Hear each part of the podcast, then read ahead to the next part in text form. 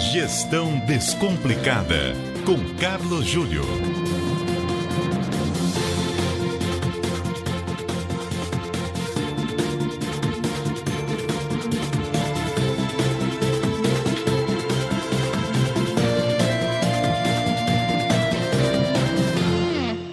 O Carlos Júlio está conosco para mais um Gestão Descomplicada na CBN. Boa noite, Júlio. Muito boa noite, Roberto Nonato. Boa noite, ouvintes. Ô, Júlio, tem aqui a participação hoje do nosso ouvinte, o Roger Canteiro. E ele diz o seguinte, ô, ô, ô Júlio, eh, o que, que você pode indicar para que o negócio cresça? Ou seja, Formas, né? é exatamente formas de fazer com que o seu negócio deslanche, que o seu negócio possa crescer.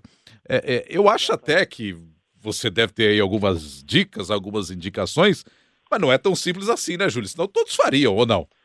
É questão seguinte, o e-mail dele, apesar de ser um e-mail longo, é difícil a gente poder dar uma indicação mais precisa sem saber de que negócio ele está falando.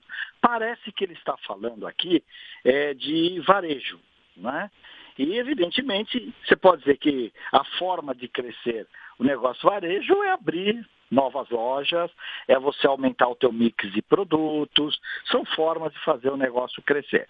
O que acontece, Donato, é assim, vamos supor que você tenha, vamos continuar no tema então varejo, ou por exemplo um varejo de calçados, um varejo de moda masculina ou moda feminina, não é?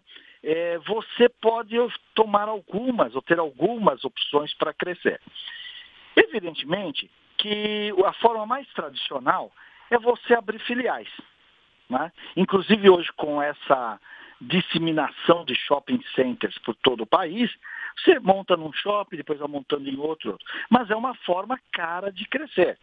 Né? Porque cada loja que você vai montar, você tem que comprar o ponto naquele shopping, ou mesmo que seja uma loja de rua, é, fazer toda a parte de arquitetura dela e contratar pessoas e o estoque. Né?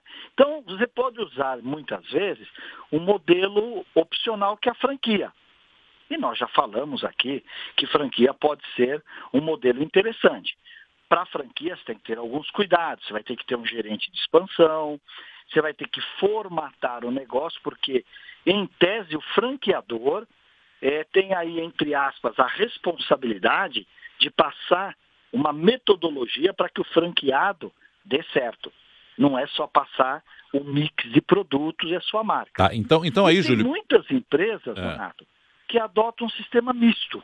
Né? Por exemplo, ela pode ter lojas próprias, é, de acordo com o seu capital, e às vezes mais nas proximidades da onde ela está. Se é uma franquia do Rio de Janeiro, ela pode ter lojas próprias no Rio, mas para vir para São Paulo, para ir para outros estados, ela pode franquear. Ela também pode optar por vender no atacado as chamadas multimarcas. Então tem eh, determinadas localidades que tem lá uma boa loja que trabalha com marcas boas, que tem afinidades com a sua marca e ela também passa a vender para essas multimarcas.